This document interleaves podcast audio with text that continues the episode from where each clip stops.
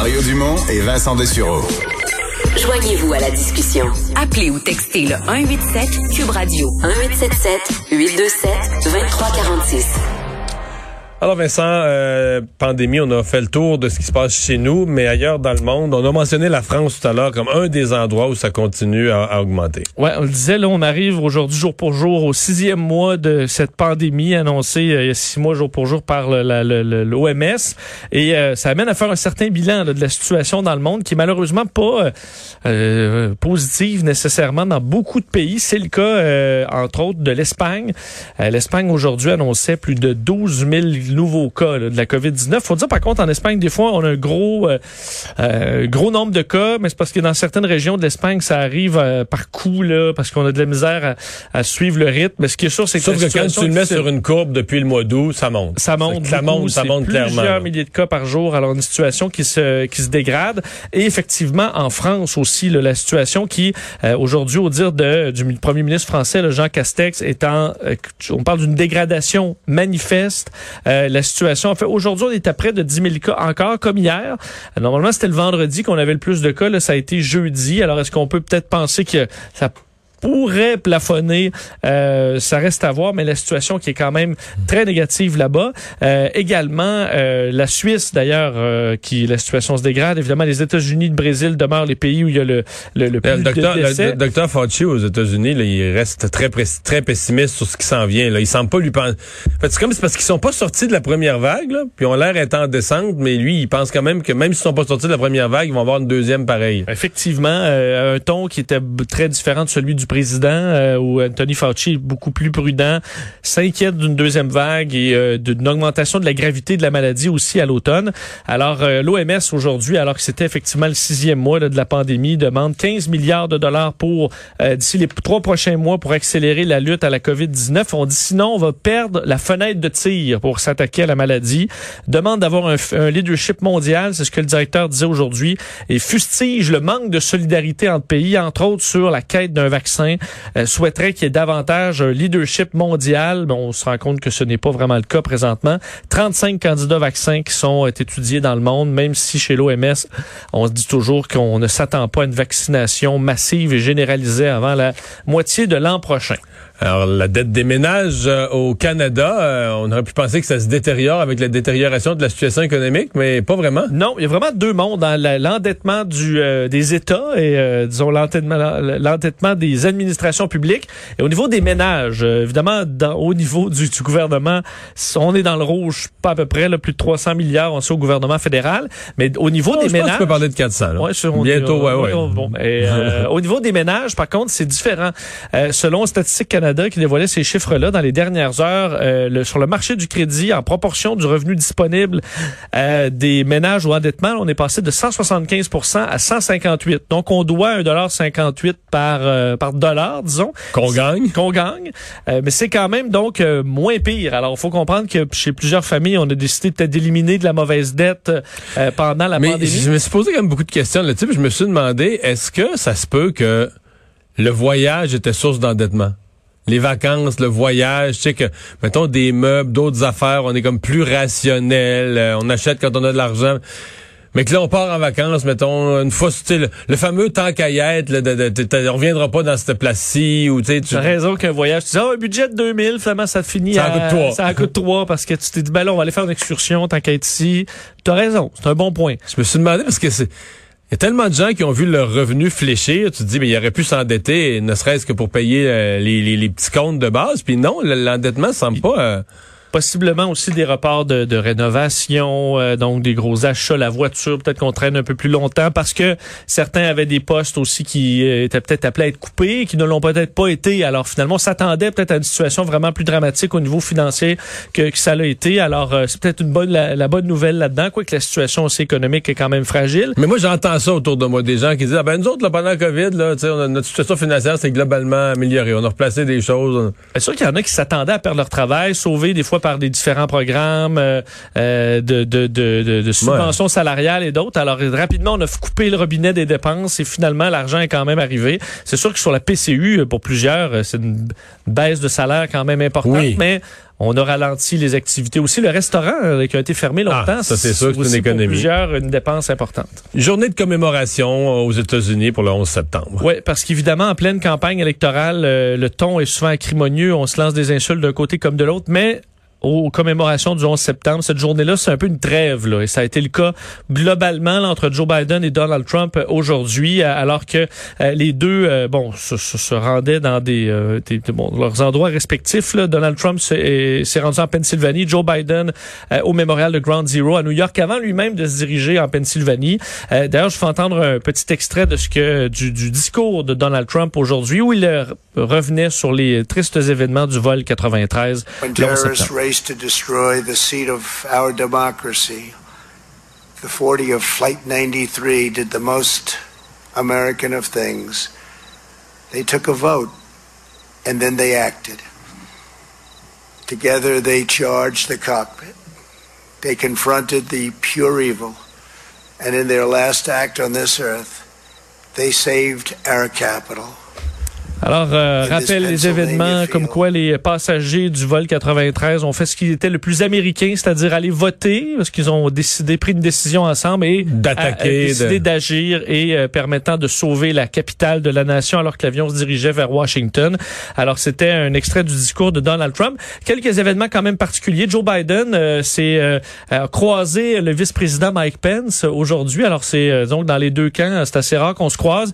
Euh, Joe Biden et, euh, et Mike Pence se sont donné un petit coup de coude pour remplacer la poignée de main. Alors, c'est une photo qui fait euh, euh, qui fait le tour du monde euh, aujourd'hui. Et quand même, faut dire, oui, on, euh, on met la campagne de côté, mais pas complètement, parce qu'on s'attend que tout le monde veut marquer des points en ayant l'air patriotique, en ayant l'air de mettre la campagne de côté aussi. Et il semble que les deux candidats aient décidé de passer par la Pennsylvanie parce que c'est un État clé. On sait que normalement c'était euh, euh, c'était démocrate. Aux dernières élections, ça a tourné euh, républicain, mais par peu, euh, aidant à contribuer à la victoire de Donald Trump. Alors il y a quand même beaucoup de jeux politiques euh, malgré euh, l'événement important aujourd'hui. Et euh, autre chose qui est ressortie con- concernant le, le- le président Trump, c'est on a su un de ses mots de passe. Ben oui, écoute, deux, C'est pas rien. deux choses euh, concernant Donald Trump qui nous font nous gratter la tête encore aujourd'hui. Euh, c'est un magazine néerlandais qui s'appelle en français Nouvelle Fenêtre qui publie euh, un article parce qu'ils ont parlé à trois hommes qui ont piraté en 2016 le compte Twitter de euh, Donald Trump. Donc c'était juste avant son Et c'est eux qui en avaient le contrôle jusqu'à hier. Là. Qui ont Non. tout publié. Non, Non, non, non. oui, ça aurait été Toutes bon, ces hein. conneries, là. Non, finalement, non. Euh, non, pendant, écoute, euh, très rapidement, en fait, ce qu'ils ont fait, parce que c'est des, c'est des pirates euh, qui œuvrent pour le bien, Mario. Alors, eux, rapidement, ont informé euh, le futur président et l'équipe d'intervention d'urgence informatique du département de la sécurité intérieure en disant, regardez, on est capable d'avoir accès facilement au, au, au tweet de Donald Trump. Alors, faut, euh, faut couper ça. Mais ce qu'il y a de particulier, c'est qu'en dévoilant euh, c'est bon, l'issue de ce piratage-là, ils ont dévoilé quel était le mot de passe de Donald Trump, parce qu'ils l'ont et on ont réussi à accéder à son compte. Le mot de passe de Trump sur Twitter, alors qu'il était suivi par des millions de personnes, c'était You're fired. Ce qui était son espèce de slogan, là, son Ben oui, mot, célèbre. Ben, You're son- fired. Pas de pas de chiffres, pas de lettres majuscules, pas de caractères. Donc un mot de passe de piètre qualité, là, qualité nulle. Euh, alors qui avait été piraté. Enfin, on a retrouvé le mot de passe et le- le- l'adresse courriel dans un piratage de LinkedIn, euh, dans lequel bon euh, Trump avait été visiblement son, son, son compte était piraté. Mais normalement, les gens vont tout simplement changer leur mot de passe, mais ils ne l'avaient pas fait sur Twitter. Alors ça permettait d'entrer facilement. Alors combien de temps le président a gardé un paquet de ses comptes avec le mot de passe You're fired. Ça pose une question. Lui qui a tellement tapé sur Hillary Clinton pour la gestion de courriels non sécurisés, ben lui-même son, twi- Twitter ne l'était clairement pas avec un mot de passe de la sorte. Euh, L'autre histoire Oui. concernant Donald Trump, euh, dans les dernières heures, à euh, bon, dans une entrevue à Fox News, le président Trump, qui pour la deuxième fois, on sait qu'il aime pousser un peu les, les, les théories de conspiration ou autres. Là, il y a une nouvelle théorie Sur Joe Biden. sur Joe Biden, c'est que Joe Biden, il prend de la drogue. Mais de la drogue pour euh, augmenter ses capacités, entre autres, euh, intellectuelles. là. Donc, des drogues de performance. Des drogues de performance. C'est ce qu'il a dit, donc, euh, lors d'une entrevue. Je vous fais entendre, d'ailleurs, euh, cet extrait. Drugs involved. That's what I hear. I mean, there's possibly drugs. I don't know how you can go from being so bad where you can't even get out a sentence. I mean, you saw some of those debates with the large number of people on the stage.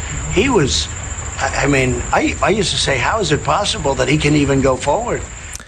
Alors, cette entrevue-là qui sera diffusée au complet demain à 9h euh, à Fox News, où il explique, il dit probablement qu'il utilise la drogue. Il dit, c'est ce que j'entends, c'est ce que j'ai entendu. Euh, et il dit tout simplement au regard, il dit comment dans des débats avant, il pouvait être mêlé, puis après ça, il pouvait plus être mêlé. Selon lui, c'est euh, parce qu'il prend des drogues de performance, sans amener aucune preuve. Non, mais c'est ça que j'allais dire. Comment tu peux affirmer ça sur ton adversaire en politique sans qu'on te réclame des, des, des preuves, puis des preuves importantes, puis je veux changer de sujet peut-être sur euh, sur ce qui se passe cette semaine. Alors, euh, est-ce que Biden prend des drogues? Ben, je sais pas si ça va coller, mais bon, c'était son attaque dans les dernières heures le groupe euh, Al-Qaïda qui menace à nouveau. Ça faisait quelques jours que Charlie Hebdo avait republié ses caricatures du prophète et ce qui devait arriver arriva. Ouais, euh, rappelez que euh, bon, on est en plein procès effectivement et là c'est euh, bon, on avait republié du côté de Charlie Hebdo les caricatures satiriques de Mahomet qui avaient déclenché tout ça et après qu'on ait fait cette republication, mais voilà que l'organisation djihadiste Al-Qaïda euh, bon annonce qu'ils vont se, venger, ou du moins on dit d'ailleurs que le raid meurtrier contre Charlie Hebdo n'était pas un incident ponctuel. C'est ce que euh, Al-Qaïda a publié là euh, donc aujourd'hui. Alors évidemment, on doit augmenter la sécurité autour de ça. Il faut dire qu'autour du procès, il y a déjà énormément de sécurité, alors que la tension est quand même très élevée. Ou entre autres cette semaine, des survivants de cette terrible attaque sont venus témoigner de, de de, de, ce drame. De l'horreur du moment. Euh, une nouvelle sur les sentiments et les couleurs? Oui, écoute, ça, j'ai trouvé ça très intéressant. Euh, en Angleterre, euh, pas en Angleterre, en Allemagne, étude sur la perception des couleurs. Ça, mettons, je te dis, quelle couleur représente pour toi la colère? Mettons, le rouge. Ouais, j'aurais dit la même chose, mais quelle couleur signifie la paix, là? Le blanc. Bon, le blanc, la joie. tu une couleur pour la joie? Le orangé. OK, orange. Ben, tu vois, tu es, euh, à peu près euh, comme la majorité des, des gens. Euh, c'est une étude publiée dans le, la revue Psychological Science dans les dernières heures qui est intéressante sur le fait que partout où on se trouve dans le monde, en général, peu importe le pays, la culture, on associe les couleurs aux mêmes sentiments. Enfin, on a demandé à plus de 4000 personnes dans 30 pays sur 6 continents quelles émotions on associait à quelle couleur et à quel niveau cette émotion-là était forte. Donc, pour faire une note à peu près par pays. Et on arrive à certaines conclusions qui sont générales, comme par exemple, partout à travers le monde, le rouge, c'est la couleur qu'on associe euh, à la fois à l'amour et euh, à des sentiments négatifs comme la colère. Alors, le rouge, partout dans le monde, c'est les deux extrêmes. Et c'est colère. La couleur qui amène le moins d'émotions, le brun. Ça, c'est universel. Le brun, ça vous ça nous amène peu d'émotions, le brun. Ça, c'est universel. Euh, par contre, il y a des euh, couleurs où il y a des émotions spécifiques, dépendamment d'où on se trouve. C'est assez rare, mais on en a. Entre autres, le blanc est associé en Chine euh, à, à la tristesse qui est un peu l'inverse d'ici, parce qu'en Chine, on va utiliser le blanc, entre autres, dans des cérémonies euh, funéraires. Et en Grèce, le mauve est associé à la tristesse, qu'on n'associe pas euh, ailleurs, parce que dans euh, l'Église grecque orthodoxe, là, dans des moments de deuil, on va porter du, du mauve. sinon, on explique aussi que le jaune, je te demandais, tu as dit orangé pour le, la joie. Mais on dit que le jaune qu'on associe dans certains pays à la joie, ce sont dans les pays où il y a peu de soleil ou des pays probablement plus euh, d'hiver comme nous, où le jaune va être associé à la joie, tandis que dans des pays où il fait soleil tout le temps, le jaune euh, on est moins associé au bonheur. le jaune, une tape sa tête euh, trop, là. Peut-être. Alors que nous, le jaune, euh, le soleil du printemps, euh, la, le golden hour, ça nous amène de la joie. Dans les pays nordiques, il y a des pays où il fait noir pas mal plus. et également, on dit que peu importe le, le, le, en fait, qu'on sait pas d'où viennent ces, ce lien-là avec des émotions. C'est pas à cause d'un film, c'est pas à cause. On dit, est-ce que c'est la langue, est-ce que c'est la culture, la religion, le climat, l'histoire de l'humanité? Pourquoi on associe telle couleur à tel sentiment, ben on, c'est un mystère. pour l'instant. Alors, les chercheurs qui n'arrivent pas à une conclusion euh, là-dessus. Et des caméras pour déjouer les gens qui sont sceptiques avec le coronavirus. Ouais, c'est une histoire quand même un peu triste parce qu'au Kosovo, euh, c'est un des pays là, qui en arrache le plus avec la COVID-19 où euh, le taux de mortalité est encore très élevé. là. Là-bas, les hôpitaux sont bondés, euh, les gens meurent euh, vraiment. Il y a des files d'attente pour les pharmacies parce que les gens essaient d'amener des médicaments à leurs proches qui sont en train de se mourir de la COVID à la maison. Mais comme chez nous, comme ailleurs, euh, ben, en fait, pas autant, là, mais au Kosovo, on dit qu'une un, euh, bon, une personne sur trois dit que c'est c'est faux là, que la COVID c'est Moi, tu peux avoir d'un côté plein de gens qui sont malades puis qui décèdent, puis de l'autre des gens qui disent que ça n'existe pas. Euh, c'est parce que les gens ils se rendent pas dans les hôpitaux et c'est pour ça que euh, le gouvernement kosovar a décidé d'ouvrir pour la première fois euh, aux médias l'accès aux hôpitaux. Je sais pas si l'on va dire ben, c'est des fake news ou ils font partie du, du complot. Mais donc on a ouvert les portes euh, des unités de soins intensifs au Kosovo aux médias pour qu'on puisse voir Pour le montrer. drame, montrer des gens Ben, en train de, de, de mourir dans le but de contrer le tiers de la population qui croit que c'est inventé, que c'est un complot. Le tiers, là, on s'entend, c'est immense. Euh, alors, on entend dans les témoignages, entre autres certains qui se disaient, là, sont alités, là, euh, en train de souffrir de la COVID et qui disent, ben moi, je faisais partie de ceux qui disaient que c'était faux. Puis là, ben, Mais je ça, aux États-Unis, ils en ont plein, là. Oui. Aux États-Unis, aux États-Unis, ils en ont plein, plein, plein des gens qui ont participé aux manifestations contre le masque, contre le confinement, qui disaient la COVID c'est pas grave, puis qui sont décédés ou qui ont perdu un proche ou qui ont été hospitalisés après. Il y en a. euh, qui sont sur le ventre intubés, là, des, des plein, coronasceptiques. Là. Ouais. Alors, euh, mais un tiers, là, je pense pas qu'on a vu ça à beaucoup d'endroits. Alors là, on espère contrer ça à l'aide de caméras qui vont aller euh, suivre ce qui se passe à l'intérieur. Parce que en général, c'est pour ça on le voit pas parce que c'est fermé. Ça se passe à l'intérieur de l'hôpital parce que c'est contagieux. Alors on peut pas juste aller vérifier par nous-mêmes. Alors là, les médias le feront au Kosovo. Mais t'es d'accord que c'est un peu pathétique?